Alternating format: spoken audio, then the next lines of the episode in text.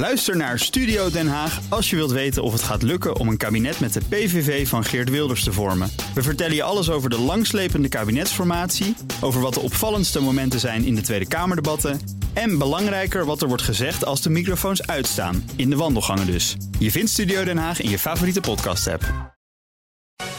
De BNR Techniek Tour wordt mede mogelijk gemaakt door Techniek Nederland. De makers van morgen. BNR Nieuwsradio. De Techniek Tour. Thomas Schuurman.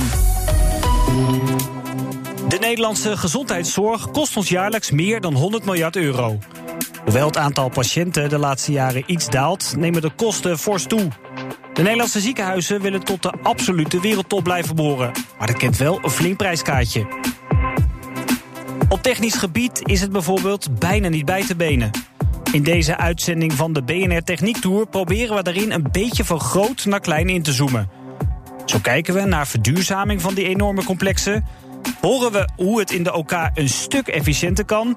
En gaan we spermacellen invriezen en naar de andere kant van de plas vervoeren. Maar eerst gaan we naar het Antonie van Leeuwenhoek in Amsterdam. Twee jaar terug is daar de hele installatietechniek op de schop gegaan. Luchtbehandelingskanalen of brandveiligheid. Achter zo'n ziekenhuismuur zit het nodige verborgen. En daar staan we in de energiecentrale. Met naast mij eh, Dirk Mozes. U bent de projectleider eigenlijk hier van de renovatie. Um, die energiecentrale waar we staan, is dat niet eigenlijk het kloppend hart van het ziekenhuis? Dat is het kloppend hart van het ziekenhuis. De complete techniek, voorziening voor het hele complete complex. Ja, wat zie ik hier bijvoorbeeld? Ik zie enorme kasten. Dat zijn de warmtepompen van het ziekenhuis. Dat zijn de hele grote warmtepompen, voorzien van een groen koelmiddel. Hoeveel zijn het er? Uh, vier stuks. Het zijn in totaal vier grote warmtepompen.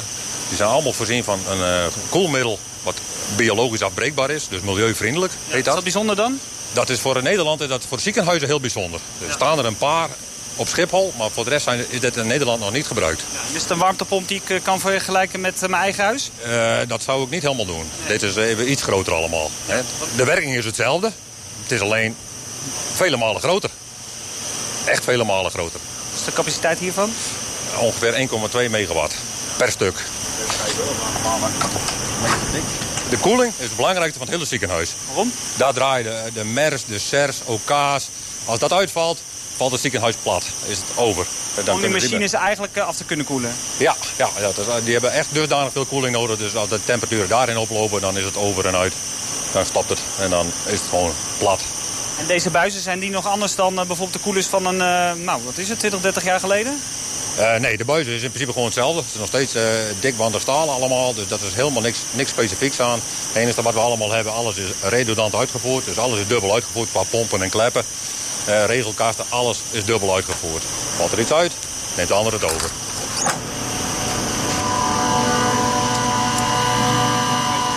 Jullie hebben de boel hier dus aangepakt. Betekent ook dat alles nieuw is? bijna alles nieuw. We hebben, voor 95% hebben wij alles vervangen. Het enige wat er nog staat zijn de twee oude stoomketels. Maar wat je hier ziet zijn vier kleine piekketeltjes. Die worden alleen maar in piekvermogen gebruikt. Dus in principe zouden ze nooit mogen draaien. Alleen bij uiterste calamiteiten. Dus echt bij min 20 bijvoorbeeld buiten temperaturen. Dan zou als het ooit nog min 20 wordt? Als dat ooit min 20 wordt. En anders hopen we dat ze nooit aangaan. Ja. Uh, dat zijn dus eigenlijk eenvoudige oude cv-ketels als het ware? Dat is in principe gewoon nog een oud systeem. Het, is gewoon een, ja, het zijn oude cv-keteltjes. Alleen hogere rendementen dan vroeger natuurlijk. Maar het is wel een, Inclusief uh, de welbekende... Expansievaten zijn dat, dat klopt. Het is gewoon helemaal ja, old school.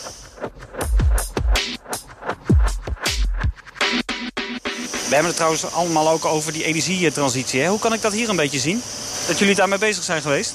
Uh, nou, wij zijn daar in, in, die zin mee bezig geweest dat we natuurlijk alles zo laag mogelijk willen uh, bereiken. He, hier zie je bijvoorbeeld nog twee oude stoomketels staan. Niet te missen, nee. Nee, dat zijn uh, flinke jongens. En die deden voorheen de complete bevochtiging voor het hele ziekenhuis. Daar hebben wij nu al een heel groot deel van afgeschakeld. Door hier in de technische ruimte, in het grote ketelhuis, adiabatische bevochtiging toe te passen. Nog een keer? Adiabatische bevochtiging. En dat is? Dat is uh, bevochtiging door middel van hoge drukinspuiting. Dus met gewoon koud water. Hè, behandeld water. En dat wordt onder hele hoge druk wordt dat erin gespoten en verneveld. En dat is duurzamer? Dat is veel duurzamer, want je hebt geen gas nodig om het water eerst op te warmen om te kunnen verdampen. Dus je hebt er ook wat meer water voor nodig, maar het is allemaal weer groen. Er zit geen gas bij. En de ketels die kunnen al een heel stuk lager draaien. Ja. Het ziekenhuis is zelf nog met plannen bezig om de rest eh, er ook af te halen in het ziekenhuis. Dus uiteindelijk op termijn is de bedoeling dat die ketels helemaal weggaan. Eh, Wordt hier nog gebruik gemaakt van gas? Het enige waar het nog een klein beetje gas wordt voor gebruikt... dat is voor die kleine keteltjes eventueel, als het nodig is. Piekmomenten. Voor de piekmomenten. Nu nog tijdelijk dan hopelijk voor de stoominstallaties. En voor de rest hebben we natuurlijk de warmtepompen. Ja, die draaien puur op de bodemopslaginstallatie. Daar halen we het rendement uit. Hè. Dus nu staan we ook volle bak te koelen, eh, koeling te laden in de bodem... om daar wat warm te draaien. En eh, vice versa krijgen we dat van het, eh, van zomer andersom. En als we nu de resultaten zien, dan is dat ook een optimaal systeem. Het werkt als een, ja, noem het maar tierenlier. Staat naast mij inmiddels Jan Langelaar, directeur ULC Installatie Techniek. Ja, het motto van uw bedrijf is laat gebouwen leven. Dat lijkt me voor ziekenhuizen best handig eh, natuurlijk. Hoe, Ja, doet, absoluut. Hoe, doet u dat? Eh, je gaat laten gebouwen leven door eh, te zorgen dat eh, de installatie wij in ziekenhuizen aanbrengen... zodanig geoptimaliseerd zijn dat een ziekenhuis kan functioneren. Er is warmte voor nodig, koude voor nodig, er is luchtbehandeling voor nodig... daar is bevochting voor nodig, ontvochtiging, beveiligingsinstallaties. Eigenlijk alles om het gebouw eh, eh, bruikbaar te maken voor eh, de klant. Moet u zich aan hele strenge regels houden wat dat betreft? Ja, natuurlijk. We hebben allerlei regels in Nederland met betrekking tot de gezondheidszorg, tot eh, reinheid van lucht, voor patiënten die eh, infectiegevaar oplopen, voor OK's. Betekent Dus dat ook dat al die kamers er totaal anders uitzien? Hè? Bijvoorbeeld een radiotherapiebunker of een eenpersoonskamer waar iemand aan het herstellen is van weet ik veel wat voor ingreep? Ja, er zit een ongelooflijk verschil tussen een radiotherapiebunker... waar wanden zitten van anderhalf tot twee meter dik. Vaak in, in, in de kelder. En een eenpersoonskamer waar een patiënt eh, ligt te herstellen na een behandeling. Waar eh, ook alles gericht is op het eh, herstel van de patiënt. Dus die wat betreft geluid, luchtgeluid, minimaal moet zijn. Eh, waar de, de patiënt ook eh, naar de tv kan kijken... waar hij zijn licht eh, zelf kan regelen. En waar een patiënt gewoon tot rust kan komen... wat het herstelproces bespoedigt. Maar bijvoorbeeld een OK, hè, waar alles toch bijvoorbeeld ook steriel en zo moet zijn. Mag niet veel misgaan. Ehm, wat betekent dat voor de installatietechniek, voor uw bedrijf dus? Voor de installatietechniek betekent dat dat je dus een, een, de plenums... Hè, die boven de, boven de OK-tafel liggen... dat die luchtstroming uit die plenum aan bepaalde kwalificaties moet voldoen. Hè, wij noemen dat in Nederland eh, richtlijn 7 eisen. Waaraan het, Dat zijn? Dat zijn eisen waarin eigenlijk staat aangegeven hoe de eh, luchtverdeling boven de patiënt moet zijn. En de insnoering van, het, eh, van het, de luchtkolom die van boven naar beneden over de patiënt neerdaalt. Zodat het zoveel mogelijk besmettingsgevaar vanuit de omgeving kan worden voorkomen als een patiënt geopereerd wordt. Het nieuwe academisch ziekenhuis heeft een vloeroppervlak van circa 210.000 vierkante meter. En kenmerkt zich door de toepassing van zeer veel specifieke details en innovatieve technieken. Dus je kan niet zeggen, we gaan van eh, nu in een paar jaar al die ziekenhuizen veranderen. Dat is onmogelijk. Maar fasegewijs ga je natuurlijk wel die transitie doormaken. En het AVL is hier wel een, eh, een voorbeeldproject van hoe het kan. En een enorme energiebesparing bereiken ze hier op dit, inmiddels met deze nieuwe installaties. Hoeveel? Eh, ik heb begrepen 30 procent. Dat is, dat is leuk. Aanzienlijk, ja. Jan Langelaar van ULC Installatietechniek. Ons land telt 79 ziekenhuisorganisaties, 120 ziekenhuislocaties en 144 buitenpolyklinieken. De ruimte in zo'n complex die het liefst wilt vermijden is natuurlijk de OK. Hier kom je op de operatiekamercomplex en hier lopen mensen dus allemaal in operatiekleding. We Kleding. praten er met Frank Willem Jansen, gynaecoloog aan het LUMC en hoogleraar in Leiden en Delft techniek en geneeskunde. Hij wil dat OK's minder vervuilend worden. Nou, dan hebben we een mooi voorbeeld hier. Eh, hiervoor, ehm, als wij de OK benaderd of eh, eh, toegang kregen... dan moesten wij ook in een steriel in zo'n pak gaan. Maar nu hebben wij gezien dat dat helemaal eigenlijk niet hoeft. En dat wij ons ook... Oh, ik zie ze hier niet. Ehm, dat wij ook dit stuk als onsteriel stuk van de operatiekamer kunnen betitelen. Want de patiënt die geopereerd is, wordt daar opgehaald door de verpleegkundige. En dat kan eigenlijk onsteriel. Ja. En ik keek net even met jou of hier jassen waren. Wij hebben dan van die jassen, die of, of eh, zogenaamd steriele jassen, die deden we aan. Dan haalden we de patiënt op. En dan was de patiënt opgehaald en deden we steriele of die jas deden we weer uit en die gooiden we hier in de, in de, in de container. Ja, er staat wel papier op. Er staat, dit is papier. Dat Ja, is gescheiden, gescheiden. Een andere dus. Ja, maar je ziet al, we hebben die jassen weggehaald. Want die jassen die waren oorspronkelijk dus inderdaad in een soort semi-steriel gebeuren. Deden wij een wegwerpjas aan. En als we naar buiten gingen, gooiden we die wegwerpjas weer uit. Ik zal je laten zien. Kijk, dit zijn die jassen. En die zitten hier al verpakt. En dit zijn, moet je maar even voelen. Ja. Ja, dat is dat gekke spul. Ja. Dat ik, heb wel- ik heb er wel eens een aangehad, ja. Ja, we hebben ook 7000 jassen gespaard. Die hebben we al gespaard. Ja, door dit, nieuwe, door dit nieuw in te voeren te zeggen... die jas heb je niet nodig. Ja, maar dat spreekt natuurlijk voor zich. Het gaat er gewoon om dat zonde is dat die dingen meteen weer weggegooid moeten worden. Idioot. En dan, eh, die jas heb ik dus even aangehad en die gooi ik dus hier in de, in de prullenbak. Ja, en dan is het ook echt weggooien. Althans, dat was het beleid. Dit gaat dan weer als medisch afval gaat dat weg. Ja. En Wat is heb- medisch afval? Wat gebeurt Medisch daarmee? afval is afval wat besmet is geraakt... of mogelijk potentieel besmet is geraakt... wat dus in aanraking is geweest met de patiënt. Wij doen uit veiligheid... Kijk, zij trekt nou zo'n mooie jas aan. Ja. Want, Ik ga nu een epiduraal op de medium cap prikken. oh ja, met anesthesist, toch? Ja. Ja, dus anesthesist. Zij gaat dus nu met deze jas... mag, hè, dat, is, dat is door de ziekenhuishygiëniste bekeken... mag zij even uit de operatiekamer... om bij iemand een ruggenprik te geven. Ja? Maar als zij terugkomt, gooit ze die jas meteen weg. Ja. Je ziet hier bijvoorbeeld bedden op de, op de gang staan. Die zijn dan met plastic omhuld. En ja, ik vraag me ineens af, waarom, waarom is dit? Nou, waarom is het? Ik zou het niet weten. Ik denk om stof, maar niet omdat het steriel is. Want het is niet steriel. Ja. Ik denk dat dit een soort hygiënische maatregel is... waarvan ik niet weet waarom die hygiënische maatregel eigenlijk is. Maar daar heeft iemand over nagedacht. Maar als je het met een duurzaamheidsoogmerk kijkt... vraag ik me met recht af van... waarom worden al die bedden in een plastic huls gehuld? Ik weet het niet. Maar we hebben hier bijvoorbeeld 20 operatiekamers... en die zijn dus allemaal 24 uur gereed om iets op te vangen. En Maar dat kan wel wat minder. dat kan absoluut met een... Nederlandse ziekenhuizen behoren tot de wereldtop, maar kunnen en moeten ook zuiniger. Willen de kosten in de toekomst enigszins beheersbaar blijven. Frank Willem Jansen is gynaecoloog in het LUMC en hoogleraar. Hij onderzoekt met studenten hoe het allemaal efficiënter en duurzamer kan. Gemiddeld is er zo'n 1600 kilo afval per ziekenhuisbed. OK's, ja, die zijn, die zijn behoorlijk vervuilend. Als je in een ziekenhuis kijkt, dan blijkt dat een operatiekamercomplex... ongeveer 30% van alle CO2-voetafdruk veroorzaakt... van wat er aan het ziekenhuis aan, aan CO2 geproduceerd wordt. Veel dus. Ja, dat is vrij veel. Want Waar zit hem dat in? Nou, je moet even rekenen, dat zijn de aantal factoren die hier een rol spelen. Dat is het energieverbruik. Hè? Dus de operatiekamers staan de hele dag, 24 uur, 7 dagen lang... staan die klaar en gereed om, om dingen op te vangen. Dus alle lamp, lampen aan, maar ook alle koelings en zo. Ja, koeling, we hebben hier zogenaamde laminar flow, zoals het heet. Dus dat betekent dat we de bacteriën hier buiten willen houden. Dus er is een overdruk. En die zorgt dus dat het als het ware eh, ja, weggeblazen wordt. En die overdruk, ja, dat kost energie. En dat is eh, patiëntveilig en hygiënisch. Dus dat is belangrijk dat we dat aanhouden voor het geval er een keizersnee komt... of een ongeluk binnenkomt, dat we meteen de operatiekamer beschikbaar hebben. Maar we hebben hier bijvoorbeeld 20 operatiekamers... en die zijn dus allemaal 24 uur gereed om iets op te vangen. En Maar dat kan wel wat minder. Dat kan absoluut minder, want s'nachts hebben we bijvoorbeeld maar twee operatiekamers in gebruik. Soms zelfs wat meer. Er staan hier aan de 18 aan. Alle 18 staan aan. Ja, en dat En, is en dus, gaan ze nu al minder aan of gaan jullie daar naartoe? Hoe, hoe, hoe moet ik dat zien? ja dat, dat kan helaas niet, want het hele systeem is dus gebaseerd op de- al die 20 operatiekamers. Dus als je het uitzet, is alles uit. Je kan dus niet selectief op dit moment zeggen van ik doe twee operatiekamers aan. Aan zich kan je zeggen ik zet het uit, maar het heeft een opstart nodig van ongeveer een half uur. Nou, dat vind ik bij gynaecoloog vinden wij een beetje te, te lang. Want Ja, we moeten binnen een kwartier... onhandig. Ja, maar binnen een kwartier, als er acuut hè, een keizersnee gedaan moet worden... moet dat binnen een kwartier geregeld zijn. Ja. Het kan hier.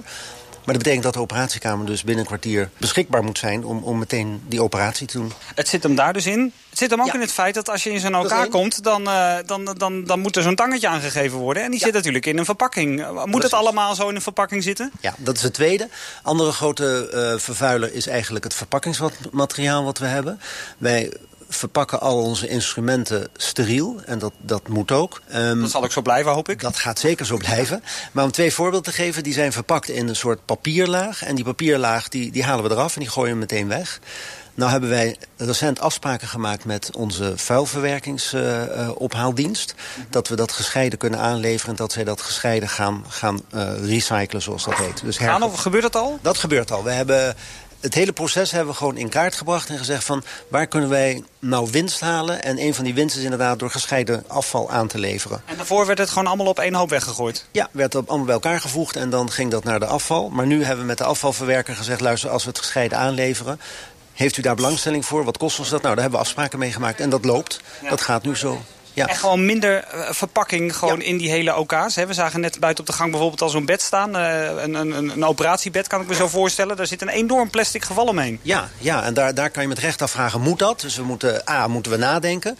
En B, als we nagedacht hebben of het echt zo moet... dan kunnen we ook zeggen van, kunnen we daar wat aan oplossen... door minder eh, door, ik zeg even in het Engels, reviews. Dus weigeren van bepaalde dingen. Dat je zegt, dat moeten we volgens mij helemaal niet meer doen. Is niet nodig. De gezondheidszorg is goed voor 7% van de jaarlijkse CO2-footprint. De OK is goed voor 20 tot 30% van het ziekenhuisafval. Bij het LUMC is dat het equivalent van de CO2-uitstoot van ruim 400 auto's. Ik heb dan bijvoorbeeld de ingenieurs hier binnengehaald om te vragen van... jongens, kijk eens ons proces mee waar en wat wij doen... en of we daar ja, dingen in kunnen verminderen. In Nou, plaats van dat zij iets voor u ontwikkelen zonder dat u daarbij betrokken bent. Ja, dit is een directe vraag aan bijvoorbeeld eh, de ingenieur. Kijk in ons proces mee in, een- met een groene bril, om zo te zeggen, in duurzaamheid. Waar kunnen we wat winst halen? Nou, en ik heb al een paar studenten gehad. En er is iemand op het moment ook nog ander onderzoek aan doen... om te kijken naar onze operatienetten bijvoorbeeld. Wij hebben een heleboel tangetjes, zoals je al weergaf. Maar die tangetjes gebruiken we ook niet allemaal tijdens de operatie. Maar ik gebruik bijvoorbeeld tangetje ABC. Maar mijn collega gebruikt ADB. En weer een ander gebruikt Z. En die liggen wel allemaal al klaar. Liggen allemaal klaar. Hè? Want we willen allemaal eh, meteen kunnen handelen. Nou, deze ingenieur heeft nu bijvoorbeeld gekeken van... wat ligt er eigenlijk overbodig op? En er blijkt dat 40% eigenlijk van dat net af kan. Niet dat ik het nooit gebruik, maar ik verpak het nu anders. Want ik gebruik dat misschien dat ene tangetje één keer per jaar. Uw lievelingstangetje. Nee, mijn lievelingstangetje ligt er sowieso op. maar mijn niet-lievelingstangetje, maar wat ik één keer in het jaar misschien gebruik... heeft hij nu uitgezocht dat je dat apart kan verpakken. Dus dat wordt één keer per jaar wel uitgepakt. Maar eh, de, de rest van de elke week eh, heb ik het niet nodig gebleken. Dat heeft hij uitgezocht. 40% reductie, dat is nogal wat. Dat vind ik een, eh, een heel mooi onderzoek... waarbij we dus inderdaad winst in duurzaamheid kunnen halen. Want je moet je realiseren dat 7% van de CO2 komt uit de gezondheidszorg. Dus we bijten ons in onze eigen staart. Hè? Want alle CO2-ellende eh, eh, zorgt er ook voor dat de mens zieker wordt. Overstromingen, warmte. U bent zelf de veroorzaker van leed. We zijn absoluut... ik, ik probeer te genezen, maar ik ben ook de veroorzaker. Dus wij bijten ons in de eigen staart. Dus er is zeker hand in eigen boezem. We kunnen het nooit naar nul reduceren in dit opzicht. Want we hebben een stukje patiëntveiligheid. Er zal steriliteit moeten zijn. Dat zal eh, productie geven van schoonmaakmiddelen... en dat soort dingen, belasting van het milieu. Dat is natuurlijk wel een belangrijk eh, stukje. Dank u wel. Helemaal goed. Gaan we tot slot naar een technologische ontwikkeling op microniveau. Je eigen bloed of sperma of iets anders ja, kleins hoeft niet langer in dat ene ziekenhuis te liggen. Door bevriezingstechnieken kunnen cellen de hele wereld over. Ja, en zo zijn we in Hoofddorp beland. En daar sta ik naast. Richard de Zwaan, logistics manager van Cryoport in Nederland.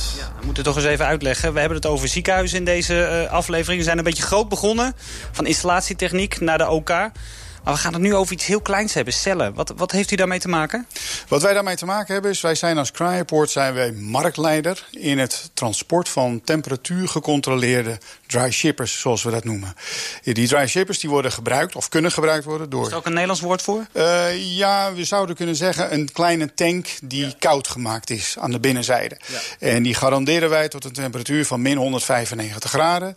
En daarmee bieden we gelegenheid aan ziekenhuizen of laboratoria in de wereld om cellen, bloedcellen voor bijvoorbeeld, uh, te vervoeren die onder die omstandigheden vervoerd moeten worden. Cellen, uh, bloedcellen bijvoorbeeld, andere dingen ook? Voor kankeronderzoek, maar ook voor bijvoorbeeld cellen voor IVF of cellen die bij dieren van belang zijn of serums die gebruikt worden om patiënten te genezen. Alles wat maar temperatuur gecontroleerd vervoerd moet worden, die kunnen we daarin doen. En klein van formaat is?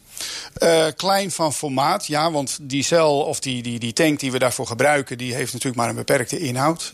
Maar we kunnen wel zoveel mogelijk daarin staan. Ja, u zei marktleider. Is dit een industrie die al lang bestaat? Het is nog niet zo lang op de markt, deze vorm van, van transport. het wordt steeds meer, de technieken worden steeds meer uitgebreid, omdat daar ook steeds meer de vraag naar is. Om zeker ook om grotere afstanden te overbruggen.